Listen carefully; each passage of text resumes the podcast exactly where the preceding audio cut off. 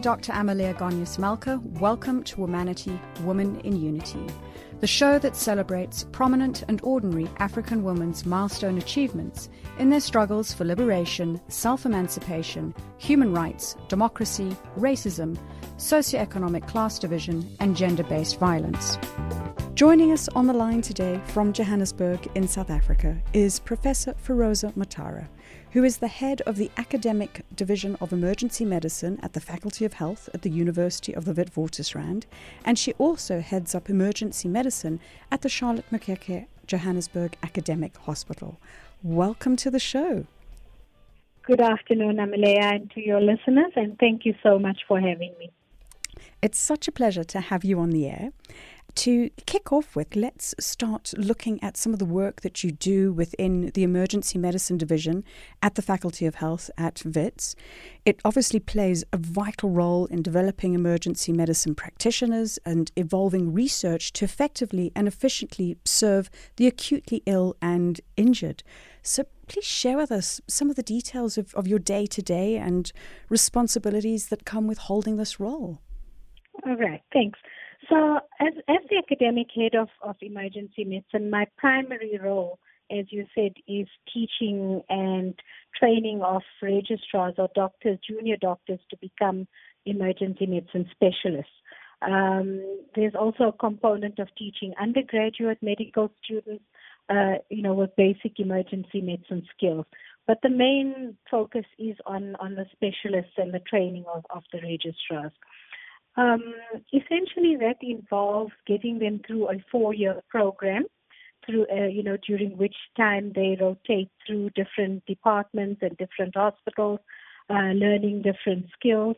And my role is mainly to coordinate that, and part of that training involves in doing an MMed with uh, a, a thesis that, that goes with that, and and that's what they have to graduate with from the university point of view, and then they do a clinical exam, which is set by the College of Medicine of South Africa.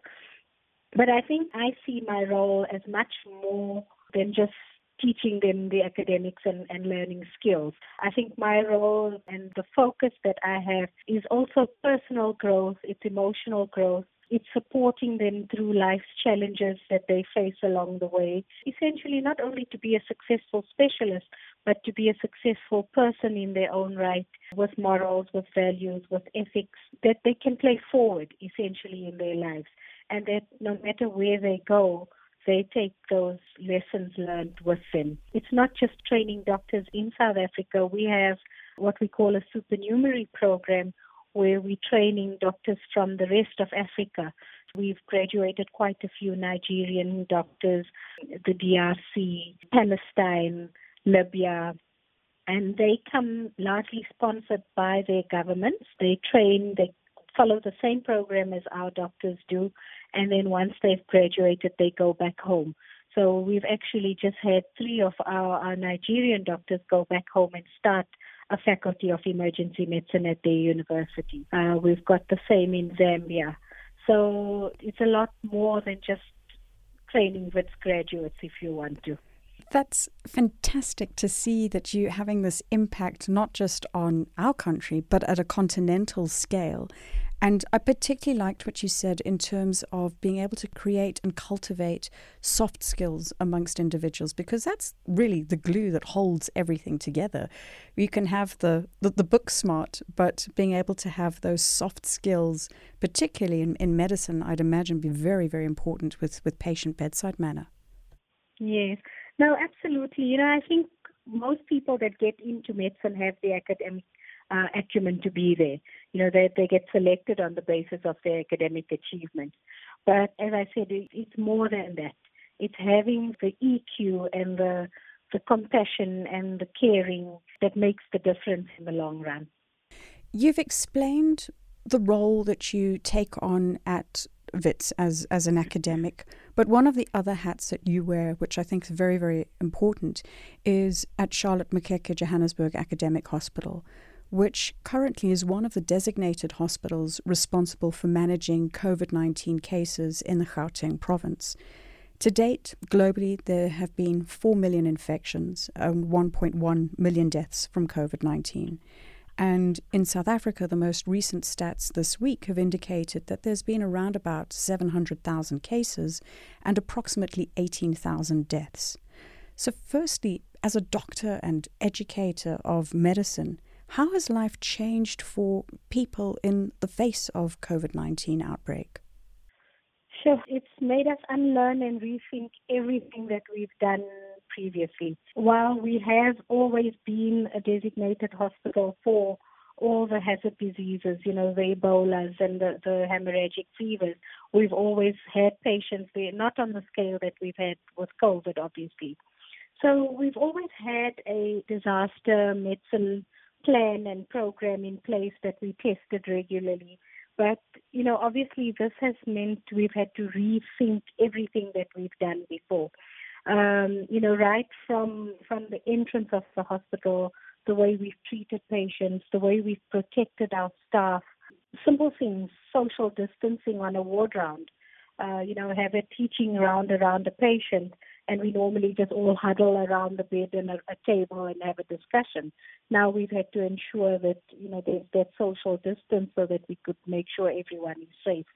So it's it's really largely made us reevaluate much of what we were doing. And I think going forward, it's also going to mean a totally different way of doing things in the future. The old standards and the, and the old, old ways of doing things are no longer practical and acceptable. Um, we started our, our COVID interventions as early as January before we, they were even designated hospitals when the outbreak was still largely contained in China. And, you know, we followed it closely and a group of clinicians uh, that I work with and, and the emergency department, internal medicine, and ICU got together and we said, look, it's only a matter of time, you know, the rate was spreading before it hit South Africa. And our first meeting, in fact, was at the end of January. And we started already planning, you know, putting things in place and drawing up protocols for screening and how we would, you know, uh, eliminate patients who or, or, or rule out, you know, possibilities of infections and things like that. So by the time we got to March the 7th, when we received the first public sector patient in the country, we already had significant amounts of, of processes and protocols and changes that we'd already put in place. From then, it was just a matter of escalating all those plans as the numbers increased. Obviously, we've had to re engineer our emergency department We've had to put in areas where, which would deal uh, strictly with COVID and separate out because we were still getting our normal patients, albeit not the same numbers that we normally did. So we separated out the COVID from the non-COVID patients.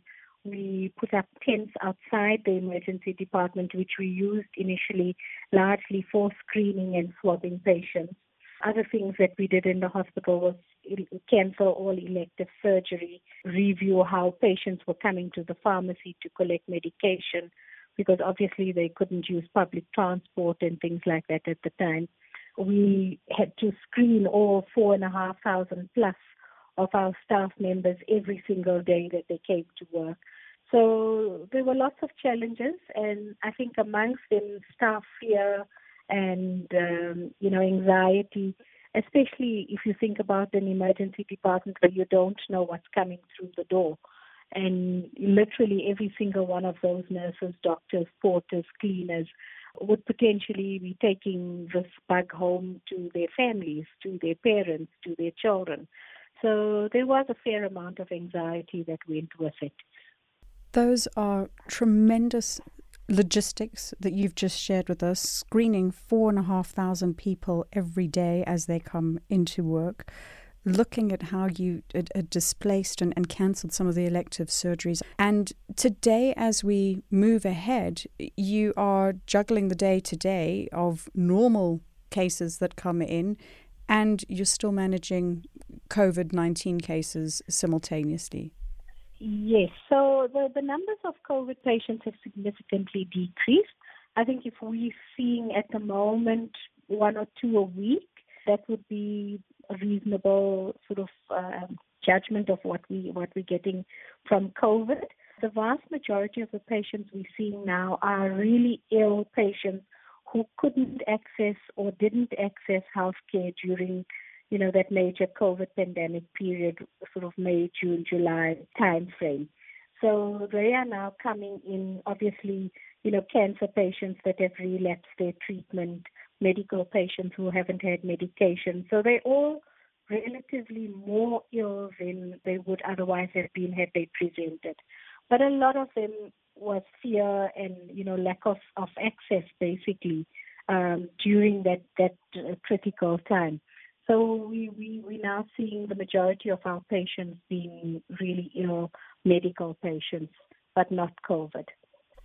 So the pandemic had a massive impact not just on what could come through the door as COVID, but also the implications on people's general health because they were holding off on coming through, as you say, it, it, from fear, from accessibility points. Absolutely, yes. One of the things, though, that you did and your, your team was to focus on the protection of healthcare workers. And I believe that you had developed a, a device which helped limit contact. Tell us more. Okay, so essentially, when we realized at the beginning, in, as I said in January, we realized that this was droplet spread or aerosolized. At the time, wasn't sure, and we needed to look at how we would protect our frontline staff one of the things that you would do for a patient in respiratory distress or, struggling to breathe would be to intubate them to put them on a ventilator, and that essentially entails putting a tube down the throat so that you protect the patient's airway. And as you can imagine, because you're working in the mouth, in the airway, with suction, with oxygen, it's a highly aerosolizing generating procedure. So we looked at what was around, and there wasn't much. Uh, there was a Taiwanese doctor who developed a very simple square box that he put over the head of the patient, but we didn't find that that was very practical or user friendly. So a group of consultants in my department and myself got together, and we took a cardboard box and cut holes in it and put covers, you know, with pieces of paper on it, and we we figured that this might work. A good we prototype. Yeah, that was our first prototype, absolutely. And um, we then got uh, my brother actually came on board. He's a cardiologist, and he said, "Oh well, what are you going to do with this box?"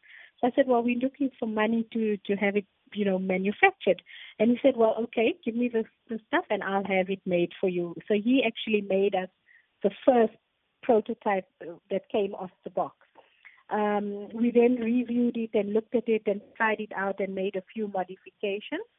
And then got hold of Spire, which is the Rand Mutual Bank uh, fund for the pandemic. And they actually came on board and got Paramount on, involved to manufacture it.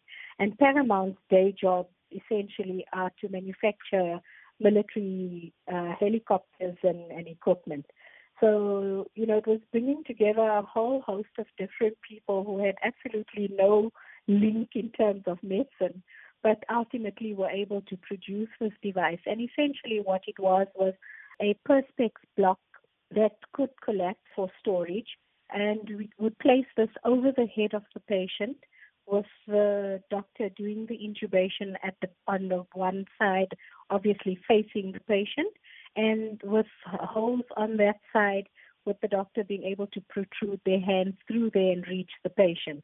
So essentially preventing any of those aerosol drops spreading into the atmosphere or onto the doctor, thereby protecting them.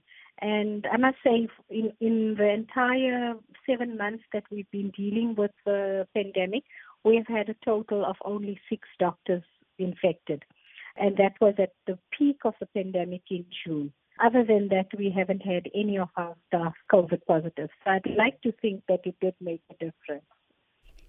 That's a great testament to the, the protection of staff in the facility, but also a, a, wonderful testament to the openness of uh, collaboration and looking at bringing in multi parties from different sectors of, of industry to pull together and to develop something that's effective.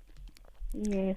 No, look, I think that that's one thing I have that we, we all have taken out of this COVID pandemic is that, you know, the most unlikely sources of support and inspiration and uh, collaboration that come on board. You know, it's just been uh, really great to see the willingness, particularly from the public sector uh, and the private sector, where, where usually the two didn't really get on uh, in terms of, of initiatives and getting things done.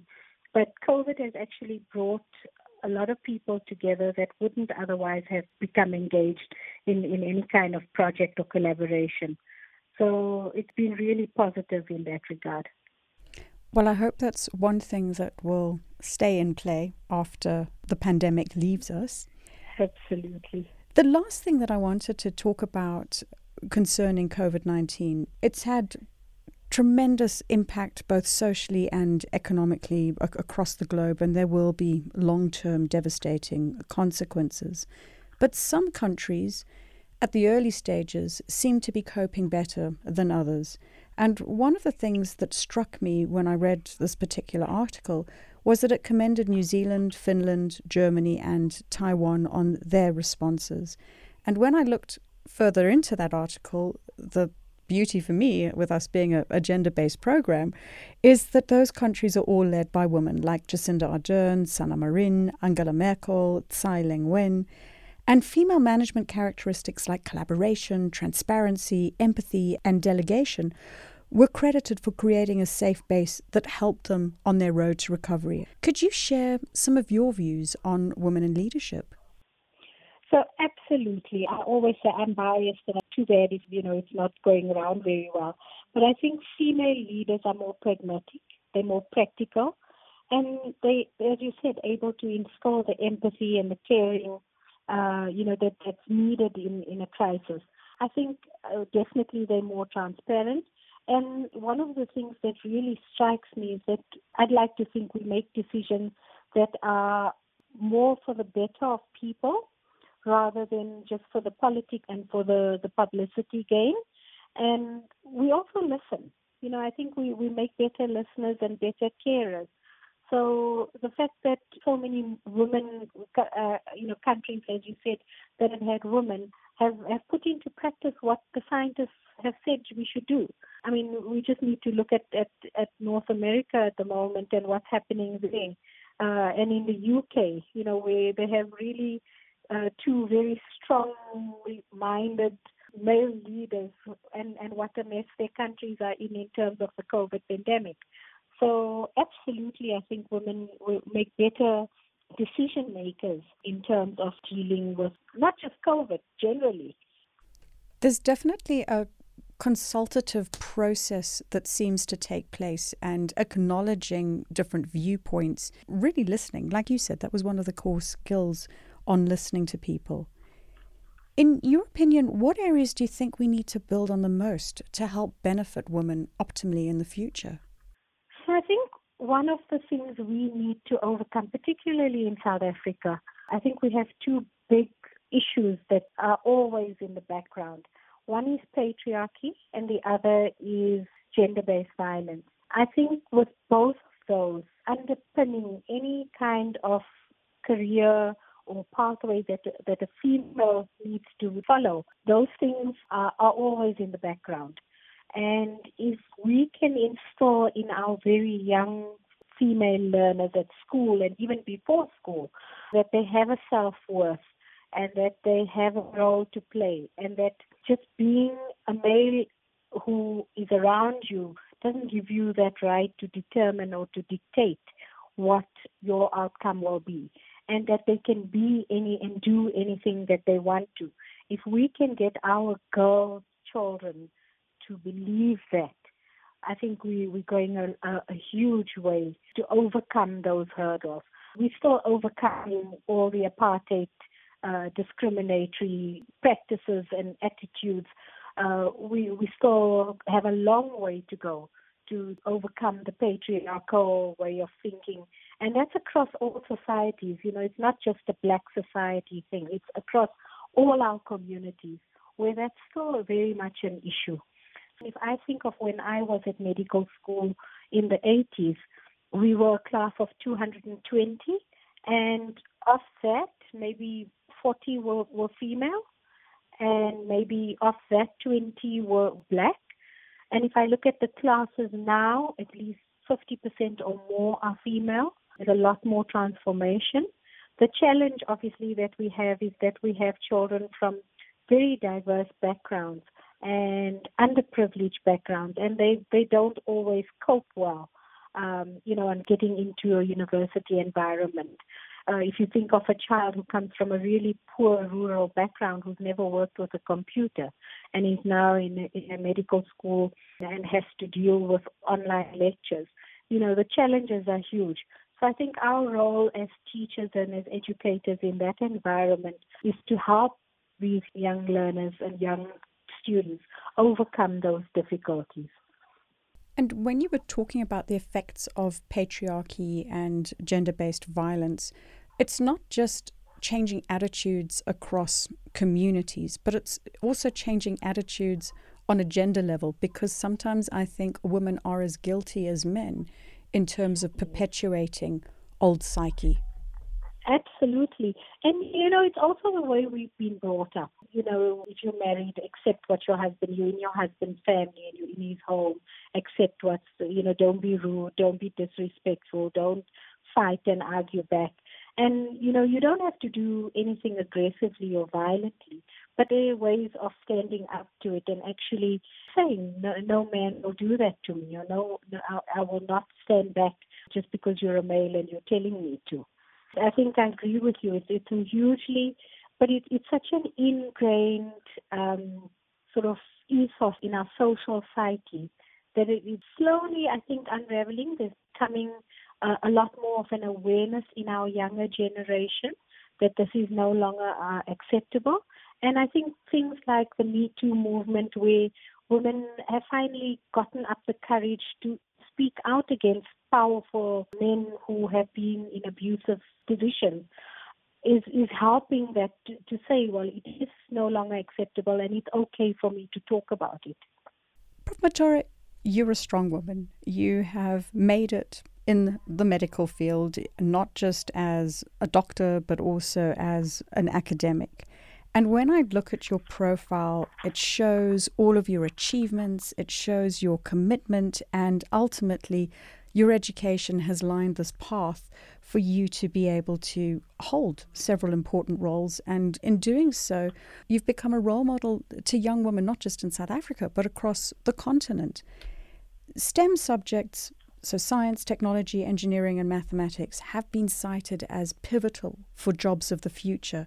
But when we look at various reports, it shows that women are underrepresented in these disciplines, which is obviously going to create a gap and disadvantage when we see jobs of the future and work opportunities which have changed dramatically. What's your view on this? So, again, stereotypes and prejudices that have led us to that point. If you think of when you were growing up, following a career in engineering or in computer science or something was not seen as a career for a woman to do. You weren't even considered for them. But I think that's slowly breaking down, and it starts again, as I said, at our primary school level, and even before then. Stereotype of little girls playing with dolls and little boys playing with cars uh, is a typical thing. You know, and if you get a little girl playing with a car or taking apart a Lego or something, that's kind of frowned upon. So it starts at that level. If we can engender our young female children to believe that it's okay for you to play with a car and take it apart and put the wheels back together and play with a Lego and create a robot and do things like that. It starts at that level to break down those stereotypes. I'm very happy to note that, you know, if I walk around on campus, for example, to note that there are a lot more female students in the engineering department, in the IT department, in the computer science department. While it, it's not at a level where we want it to be, I think there are small inroads that are being made. But again, it's it's up to us who are the, the female leaders, particularly, because it's not going to be the men that are going to let you know let this happen. It has to be the female people that are in positions that can make the difference to to make that difference. So take in more female candidates, mentor them, guide them, you know, encourage them and support them.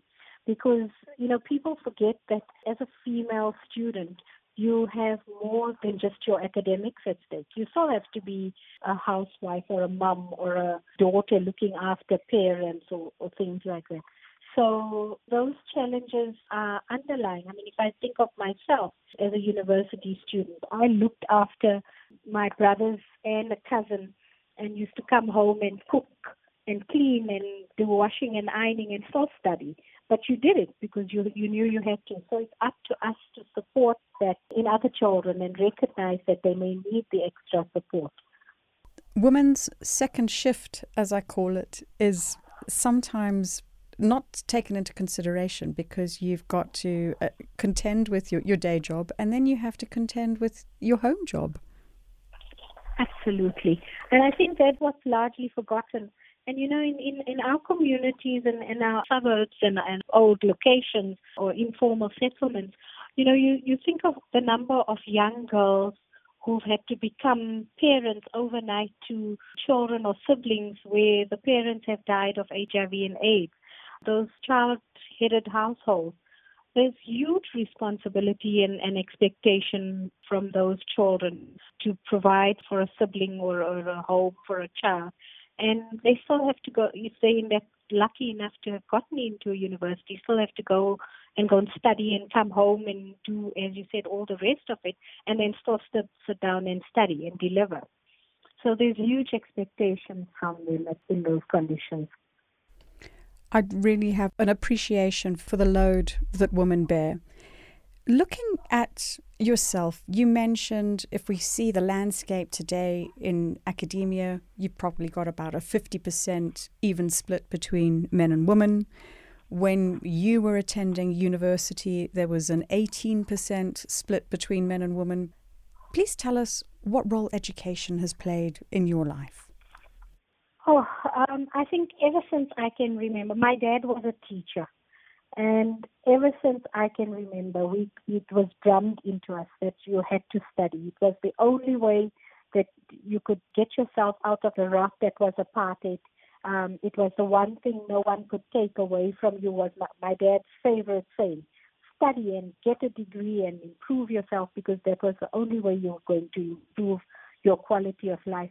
And I think if we're talking women particularly, it's essential because if you educate a female, she's going to be a mom to children who she can set an example for.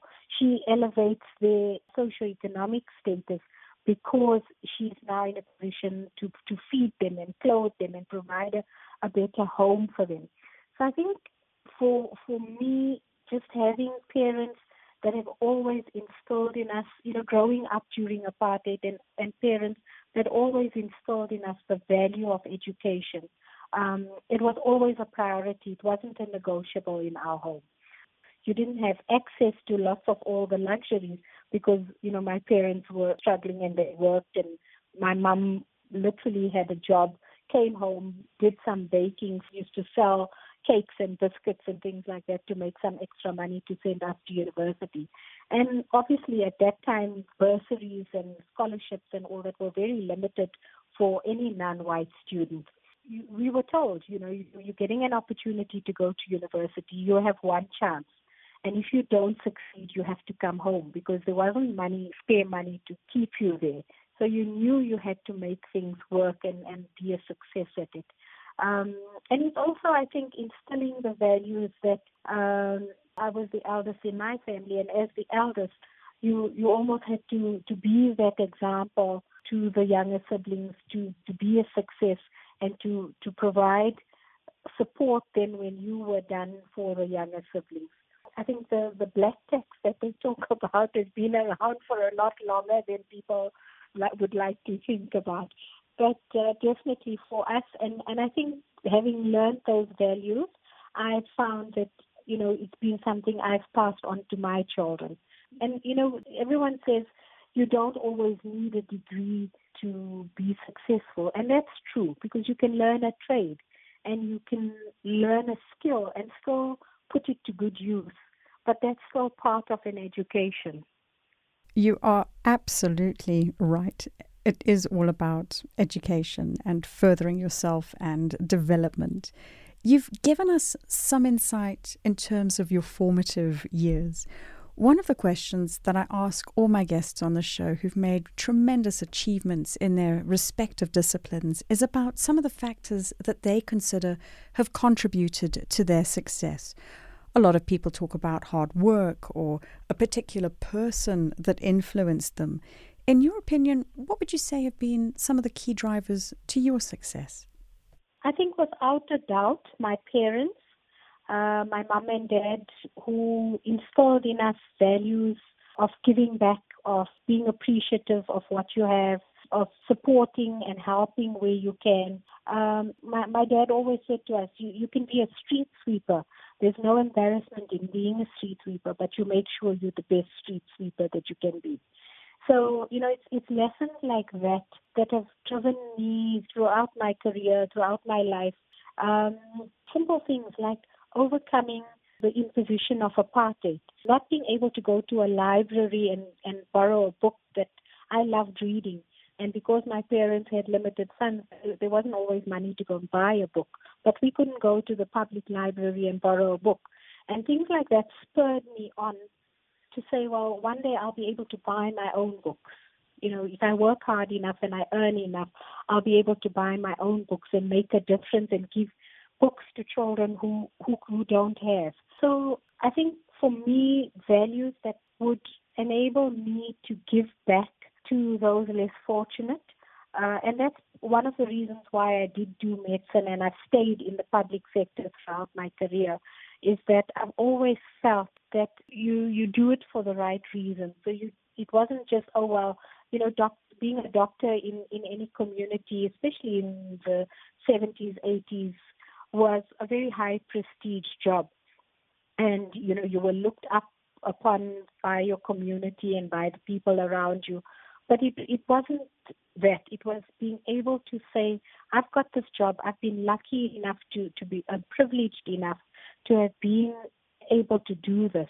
How do I give it back and how do I play it forward to people who are less privileged than, than I am?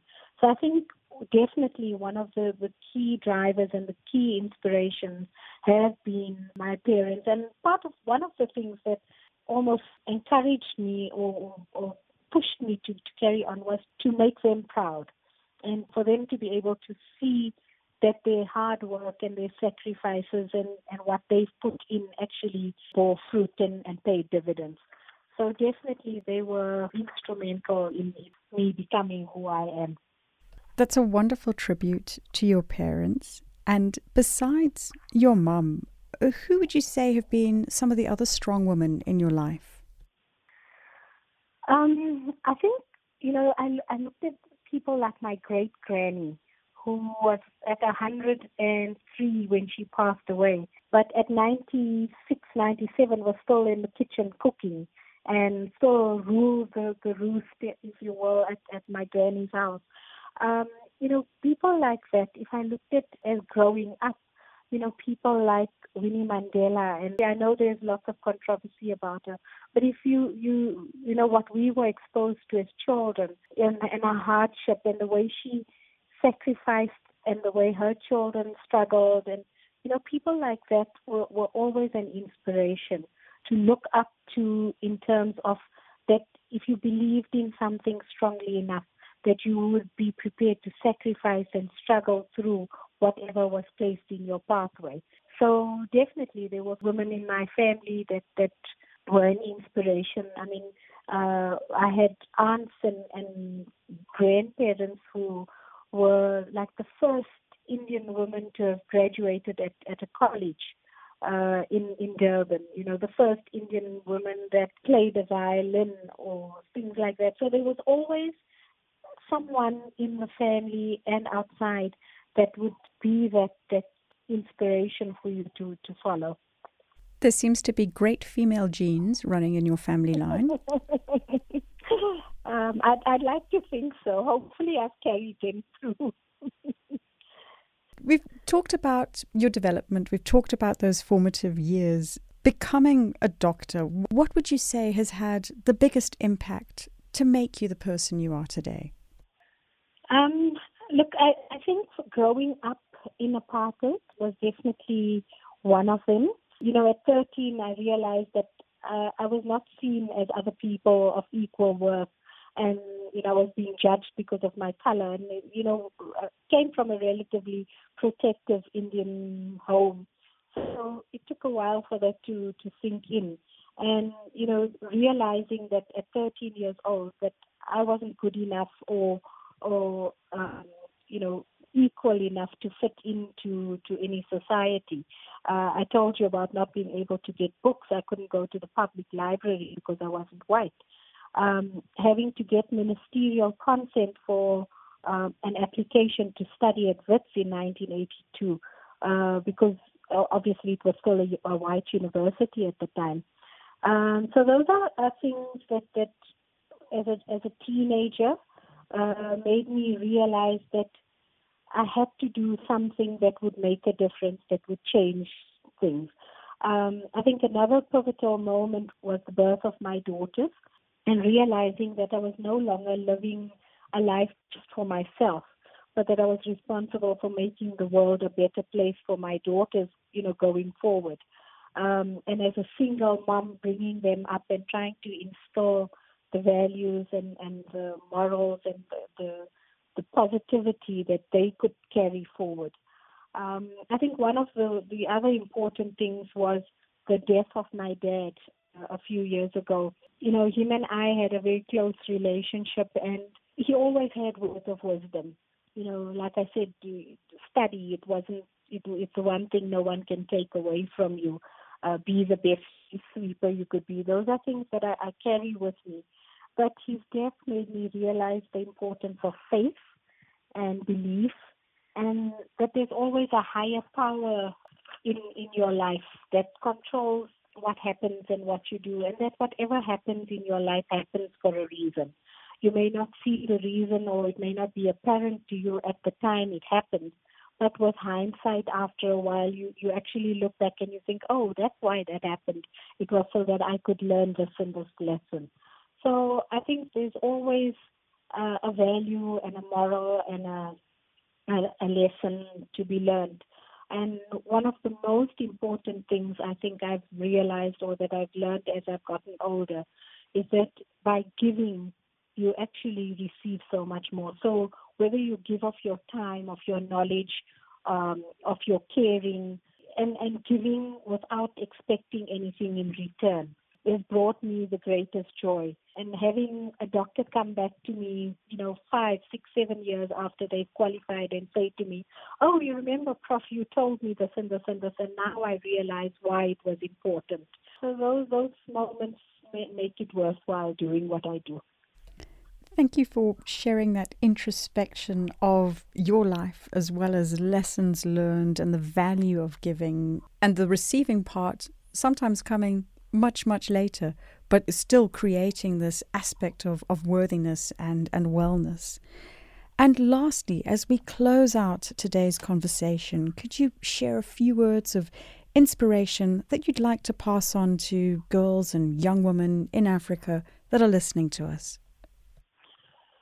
Yeah, I think um, as girls and as young women, we need to realize that you have the potential to be anything you want to be, that you have it within you, you have the strength within you, and sometimes even when you think you don't have that strength, you know, you're in a situation and you amaze yourself at what strength you can draw upon. I think you need to appreciate that you're special. And in this climate of gender based violence and discrimination, that you do not have to accept that. That you, you can say no and you determine what you have in your life and it can't be imposed on you. And and I think as older women it's up to us to instill those values into the younger generation. Thank you so much, Prof. Motara, for those wonderful words of wisdom and inspiration. It's been a pleasure having you on the show today. Oh, it's been an absolute pleasure to have the chat with you, Amelia, and thank you so much for having me. I really appreciate it. You have been listening to Womanity, Woman in Unity on Channel Africa, The African Perspective, and we have been talking to Professor Feroza Motara, who is the head of the Academic Division of Emergency Medicine at the Faculty of Health at the University of the Witwatersrand, and also heads up emergency medicine at the Charlotte Maxeke Johannesburg Academic Hospital.